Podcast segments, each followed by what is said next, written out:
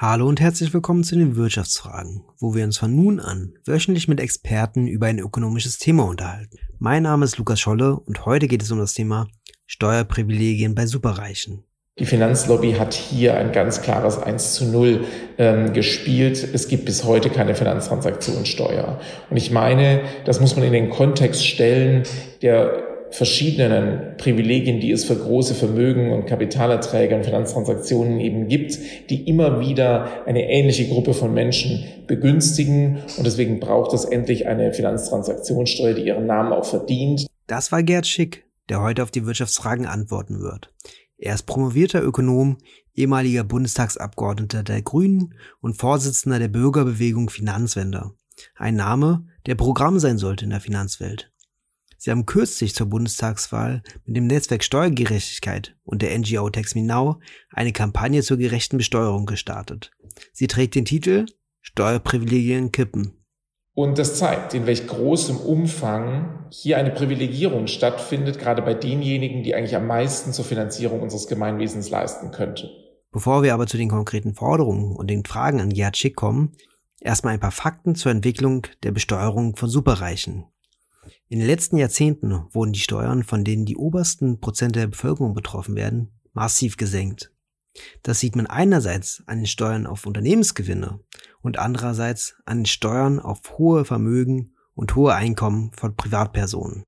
Kürzlich hat der Ökonom Christoph Spengel von der Universität Mannheim für die Zeit berechnet, dass der nominale Steuersatz auf Unternehmensgewinne sich von ungefähr 60 Prozent im Jahr 1988 auf ungefähr 32 Prozent im Jahr 2020 reduziert hat. Also knapp eine Halbierung. Das ist aber nur die nominale Steuerlast. Die reale Steuerlast weicht bei Großunternehmen wie zum Beispiel DAX-Konzernen noch etwas weiter nach unten ab. Sie nutzen Bilanzierungstricks und verschieben ihre Gewinne in Steueroasen, wodurch sich ihre reale Steuerlast von ungefähr 52 Prozent im Jahr 1988 auf heute 26 Prozent reduziert hat.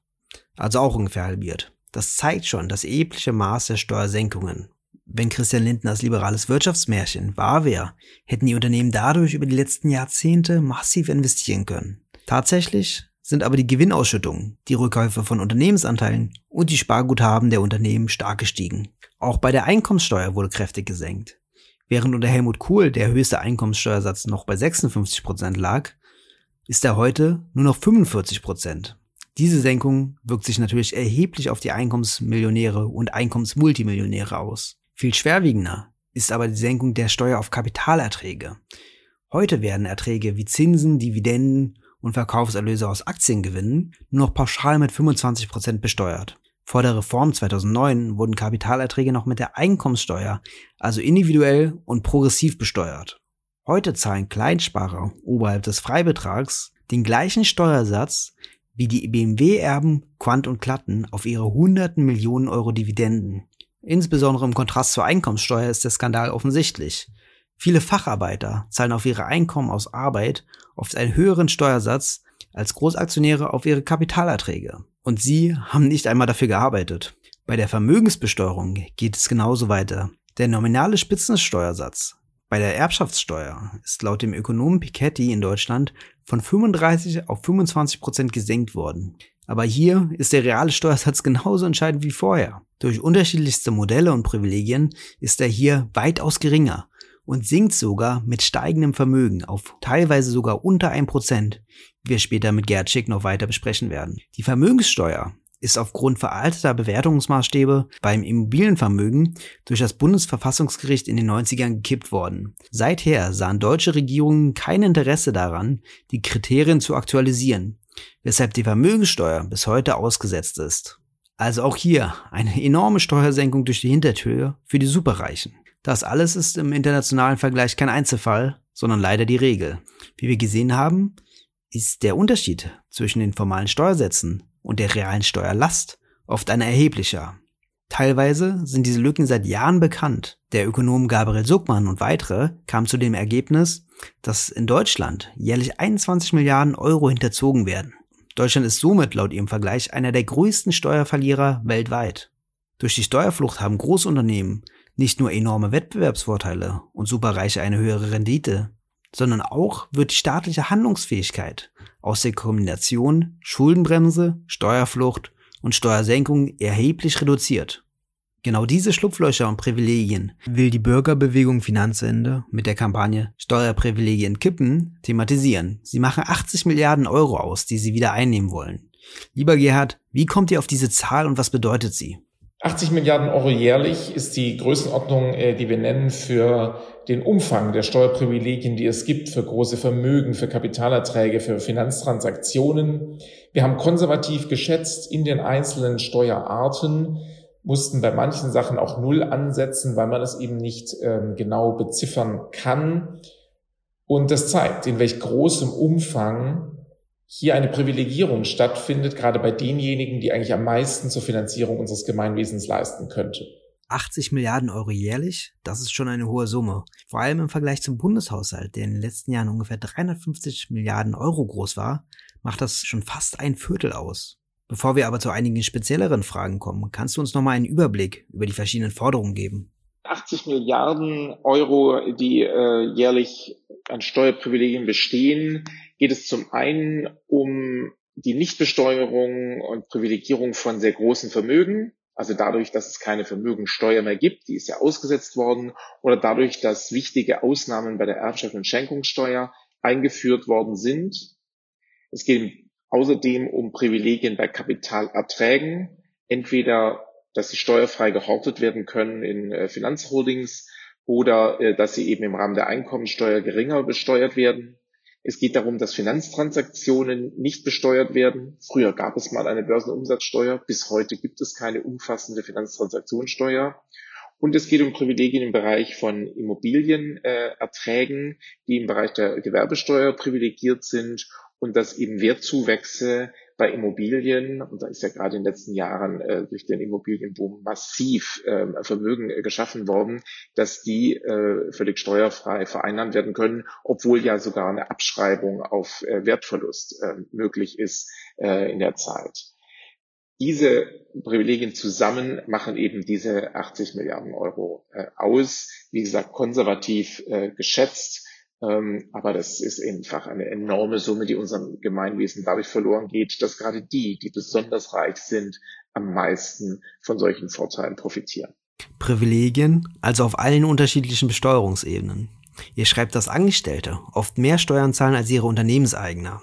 So werden zum Beispiel bei Vermögensweitergaben bzw. Erbschaften von Multimillionären und Milliardären mit weniger als ein Prozent besteuert. Wie kommt das zustande und was wollt ihr dagegen tun? Dass Angestellte oft mehr Steuern zahlen als die Unternehmenseigner, hat äh, vor allem damit zu tun, dass eben Kapitalerträge in ähm, äh, Finanzholdings äh, steuerfrei gehortet werden können. Es hat damit zu tun, dass Kapitalerträge geringer besteuert werden, teilweise als äh, Lohneinkommen im Rahmen der Einkommensteuer. Und ganz besonders krass ist es ja bei der Weitergabe von Vermögen. Und äh, äh, da ist eigentlich ja so, dass die Erbschaftssteuer erklärt, dass es da äh, entsprechende Besteuerung gibt. Allerdings gibt es eben für große äh, Betriebsvermögen Ausnahmen, die dazu führen, dass, wenn man das gut gestaltet, an die Erben das häufig schon zu Lebzeiten weitergegeben wird. Und äh, das hat man in den letzten Jahren massiv ausgenutzt dass eben hier in Milliardenumfang Erbschaften weitergegeben worden und äh, dann minimals besteuert worden sind. Das führt in der Summe dazu, dass äh, kleine Erbschaften in Deutschland häufig höher besteuert werden als sehr, sehr große Erbschaften. Das ist natürlich ungerecht. Wir wollen, dass in dem neuen Koalitionsvertrag die nächste Bundesregierung sich darauf ähm, festlegt, dass die verfassungswidrigen Ausnahmen bei der Erbschaftssteuer abgeschafft werden. Sie sind auch gar nicht notwendig. Das ist auch immer wieder herausgearbeitet worden von unabhängiger Seite, während die Lobby des großen Geldes immer behauptet hat, bei einer verfassungsfesten Erbschaftssteuer würden Arbeitsplätze verloren gehen. Nein, in der Praxis ist es längst so gehandhabt worden äh, seit Jahrzehnten und das ist auch äh, rechtlich so festgelegt, dass eben dort, wo der Erbe oder die Erben äh, jetzt nicht direkt liquide sind, um die Erbschaftssteuer zu zahlen, dass es dann gestundet wird.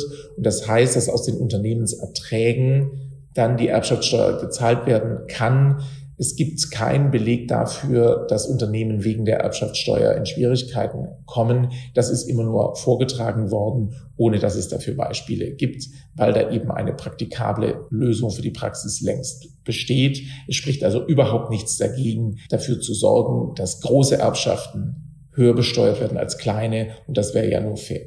Ich glaube, da wird die wirklich große Mehrheit der Bevölkerung zustimmen. Insbesondere im Punkt der Kapitalerträge werden Unternehmensbeteiligte mit der pauschalen Abgeltungssteuer in Höhe von 25 Prozent deutlich privilegiert. Wie wollt ihr die Abgeltungssteuer bzw. die Kapitalertragssteuer verändern, um damit mehr Gerechtigkeit zu schaffen? Der damalige Finanzminister Peer Steinbrück hat mit dem Argument lieber 25 Prozent auf X als 42 Prozent auf nix die Grundlage dafür gelegt, dass man Kapitalerträge begünstigt. Also das Argument war, wenn die Leute dann das Kapital ins Ausland bringen und wir überhaupt nichts besteuern, dann haben wir ja nichts eingenommen. Wenn wir einen pauschalen Steuersatz machen, das anonym abgeführt werden kann mit 25 Prozent, ist doch für alle besser. Inzwischen ist allerdings diese Argumentation auf keinen Fall mehr richtig. Ob sie damals richtig war, ist ein anderer Punkt. Aber heute geht sie auf jeden Fall nicht mehr. Denn es ist gelungen, in den letzten Jahren Regelungen zu finden, die äh, einen automatischen Informationsaustausch in Europa festlegen, so dass es nicht mehr so einfach ist, wie damals äh, die Kapitalerträge vor dem Fiskus äh, zu verstecken. Zum Beispiel muss die Schweiz jetzt einfach Kontoinformationen äh, liefern. Und deswegen ist es richtig, wieder zu dem alten Prinzip überzugehen, dass Einkommen, egal welcher Art, gleich besteuert werden, egal ob es Lohneinkommen oder Kapitalerträge sind. Denn es ist ja ungerecht, dass äh, Kapitalerträge, die ja meistens auch noch bei Leuten, die eben sehr vermögend sind, anfallen, mit einem geringeren Steuersatz belegt werden als die Arbeitseinkommen, und äh, genau das wird dann natürlich eine Abgeltungssteuerabschaffung äh, korrigiert werden. Man muss allerdings dazu sagen, dass derzeit aufgrund des niedrigen Zinsniveaus dadurch nicht sofort sehr große Einnahmen erzielt worden würden. Aber in der Sache ist es trotzdem gerechtfertigt und die Situation bei den Zinsen kann sich ja auch mal wieder ändern. Da hast du total recht. Es kann nicht sein, dass eine Lehrerin, ein Ingenieur oder eine Polizistin mehr Steuern auf ihr Einkommen zahlt, als Großaktionäre auf ihre Dividenden, Aktiengewinne oder Zinsen. Du sagtest bereits, dass sie auch eine Finanztransaktionssteuer fordert. Aber gab es nicht schon mal eine Börsenumsatzsteuer? In den 90er Jahren wurde die Börsenumsatzsteuer abgeschafft. Damals waren die Börsen noch völlig anders als heute. Es gab viel weniger elektronischen Handel. Hochfrequenzhandel spielte noch nicht so eine große Rolle. Also dieser Handel, wo in Millisekunden und weniger ähm, Aktienpakete hin und her geschoben werden, um von kleinsten Preisvorteilen profitieren zu können. Und ähm, es gab damals auch noch nicht so einen großen Derivatemarkt wie heute.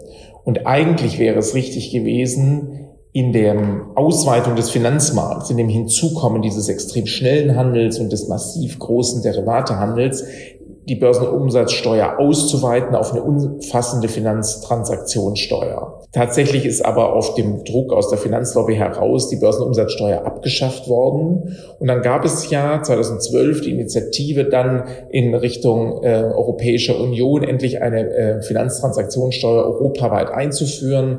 Das wäre auch wesentlich besser, weil im europäischen Binnenmarkt es sonst Ausweichmöglichkeiten geben könnte. Dieses Projekt ist aber bis heute nicht erfolgreich gewesen. Und das zeigt die Stärke der Finanzlobby, die es geschafft hat, trotz des enormen Drucks aus der Zivilgesellschaft, das haben ja zehntausende Menschen unterschrieben, viele zivilgesellschaftliche Organisationen sich dafür eingesetzt, dass es eine Finanztransaktionssteuer gibt. Aber nein, das hatte keinen Erfolg. Die Finanzlobby hat hier ein ganz klares 1 zu 0 ähm, gespielt. Es gibt bis heute keine Finanztransaktionssteuer.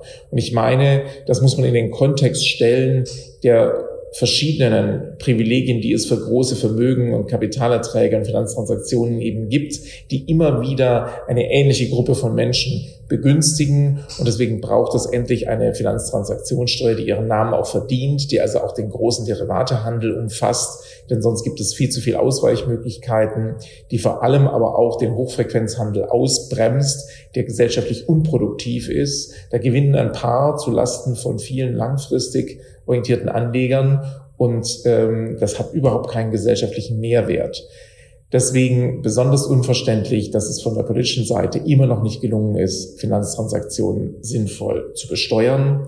Wir wollen versuchen, deswegen ja der Begriff Rückspiel, nachdem in den letzten Jahrzehnten immer mehr Privilegien für große Vermögen, Kapitalerträge und Finanztransaktionen geschaffen worden sind, dass wir jetzt nach und nach es schaffen, diese Privilegien zu kippen und dafür zu sorgen, dass Ausnahmen korrigiert werden und dass zum Beispiel eben Finanztransaktionen endlich sinnvoll besteuert werden. Wie es ja zum Beispiel in Frankreich bereits seit Jahren geschieht. Gibt es sonst noch Punkte, die aus deiner Sicht besonders wichtig sind? Was viele nicht wissen, und auch das ist eine äh, Privilegierung im Bereich von Finanzmarkt, ist, dass der Staat bei Finanzkriminalität erstaunlich zurückhaltend ist, sich die illegalen Gelder zurückzuholen. Das war bei den Cum-Ex-Geschäften schon so, dass es ewig lange gedauert hat, bis der Staat überhaupt die Strafverfolgung begonnen hat und äh, in, mit sinnvoller Personalausstattung versucht hat, das Geld zurückzuholen. Bei den noch größeren Cum-Cum-Geschäften ist es bis heute so, dass die Finanzbehörden, aber auch die Staatsanwaltschaften so wenig tun, dass äh, die Banken auf den illegal erzielten Gewinnen aus diesen Geschäften sitzen bleiben können. Und auch das gehört für mich zu dieser Privilegierung in anderen Bereichen. Denken wir an manche Fälle von Hartz-IV-Empfängern, wo ganz, ganz genau hingeschaut wird. Ähm, da ist der Staat durchaus knackig unterwegs, wenn es darum geht, illegales Geld oder, oder Gelder, die illegal vereinnahmt worden sind, zurückzuholen. Warum dann diese Zurückhaltung, wenn es um die Banken geht und, ähm, und Finanzkriminalität. Ist für mich nicht nachvollziehbar, ist extrem ärgerlich. Da liegen Milliarden auf der Straße und der Staat tut nicht das Nötige, sich das ähm, von den Banken zurückzuholen. Und auch das gehört zu den Sachen, die wir dringend verändern müssen, wenn wir es hier mit Gerechtigkeit äh, in Deutschland zu tun haben wollen und wenn wir etwas tun wollen gegen die enorme Konzentration von Vermögen. Auch da spielt eben Finanzkriminalität eine Rolle. Da hast du vollkommen recht. Bei Cum-Ex sind ja sogar bereits 47 Millionen Euro verjährt, die der Staat nicht wieder zurückfordern kann. Das zeigt nur, wie sehr eine progressive Finanzpolitik nötig ist. Eure Kampagne Steuerprivilegien kippen kommt also zu einem richtigen Zeitpunkt, so kurz vor der Bundestagswahl. Vielen Dank, Gerhard, für deine spannenden Antworten. Falls euch der Podcast gefallen hat, dann abonniert ihn und schaltet die Benachrichtigungen zum Beispiel bei Google Podcasts oder Spotify ein, sodass ihr die nächste Folge nicht verpasst. Bis zum nächsten Mal.